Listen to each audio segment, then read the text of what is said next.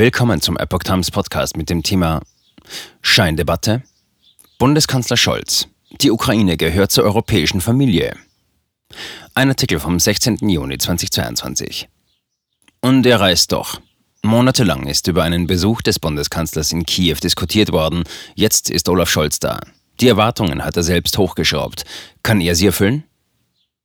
Gemeinsam mit den Staats- und Regierungschefs aus Frankreich, Italien und Rumänien hat sich Bundeskanzler Olaf Scholz bei seinem Besuch in Kiew dafür ausgesprochen, der Ukraine den Status eines EU-Beitrittskandidaten zuzuerkennen. Deutschland ist für eine positive Entscheidung zugunsten der Ukraine. Das gilt auch für die Republik Moldau, sagte Scholz am Donnerstag bei einer Pressekonferenz zusammen mit Frankreichs Präsident Emmanuel Macron, Italiens Regierungschef Mario Draghi und dem rumänischen Präsidenten Klaus Ioannis. Macron sagte, alle vier würden einen sofortigen Kandidatenstatus für die Ukraine unterstützen. Scholz war mit Macron, Draghi und Iohannis vom ukrainischen Präsidenten Volodymyr Zelensky empfangen worden. Zelensky sagte bei der Pressekonferenz, unser Land ist bereit, alles Nötige zu tun, um volles EU-Mitglied zu werden. Scholz hob hervor, die Ukraine gehört zur europäischen Familie. Er werde sich beim EU-Gipfel nächste Woche zur Frage des Kandidatenstatus für eine einheitliche Haltung einsetzen. Für einen Beitritt gelten klare Kriterien, die von allen eingehalten werden müssen, betonte er. Dies seien insbesondere Demokratie und Rechtsstaatlichkeit. Sie seien das, was uns in der EU zusammenführt und von anderen unterscheidet. Scholz war bisher zurückhaltend bei der Frage nach dem Kandidatenstatus für die Ukraine und hatte ein Schnellverfahren für einen EU-Beitritt abgelehnt. Bartsch kritisiert Scheindebatte. Linksfraktionschef Dietmar Bartsch hat den Besuch von Kanzler Olaf Scholz als verpasste Chance kritisiert.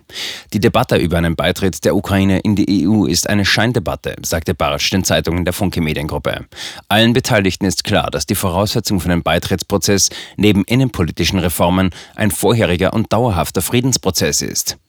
Scholz, der französische Präsident Emmanuel Macron und Italiens Regierungschef Mario Draghi hätten den Tag nutzen sollen, um sowohl mit der Ukraine Klarheit über die Kriegsziele herzustellen, als auch darauf bestehen müssen, dass Diplomatie einen erneuten Anlauf braucht.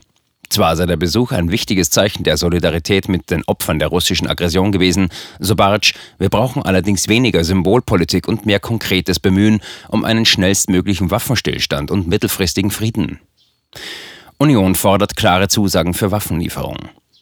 Die Union im Bundestag kritisiert die Ergebnisse des Scholz-Besuchs ebenfalls. Bundeskanzler Scholz hat hohe Erwartungen an seinen Besuch geschürt und hat diese insgesamt enttäuscht. Angesichts des täglichen Massensterbens im Donbass und des russischen Vormarsches wäre es bei diesem Besuch höchste Zeit gewesen, endlich eine klare Zusage für die unmittelbare Lieferung schwerer Waffen zu geben, sagte Unionsfraktionsvize Johann Wadefuhl der Welt. Es ist kein gutes Signal, dass Scholz nur mit westeuropäischen Regierungschefs nach Kiew gereist ist, die seine zögernde Haltung mittragen. Auch wenn Rumänien herausragendes bei der Aufnahme ukrainischer Flüchtlinge leistet, wurde der rumänische Staatspräsident durchschaubar als Feigenblatt mitgenommen. Vertreter einer anderen Politik, die für eine stärkere Unterstützung der Ukraine plädieren, waren bewusst nicht dabei, kritisierte Wadefuhl. Einzig das Bekenntnis von Olaf Scholz zu einem sofortigen EU-Beitrittskandidatenstatus für die Ukraine und für Moldau ist ein gutes Signal, so der Christdemokrat. Wichtiges Signal zur richtigen Zeit.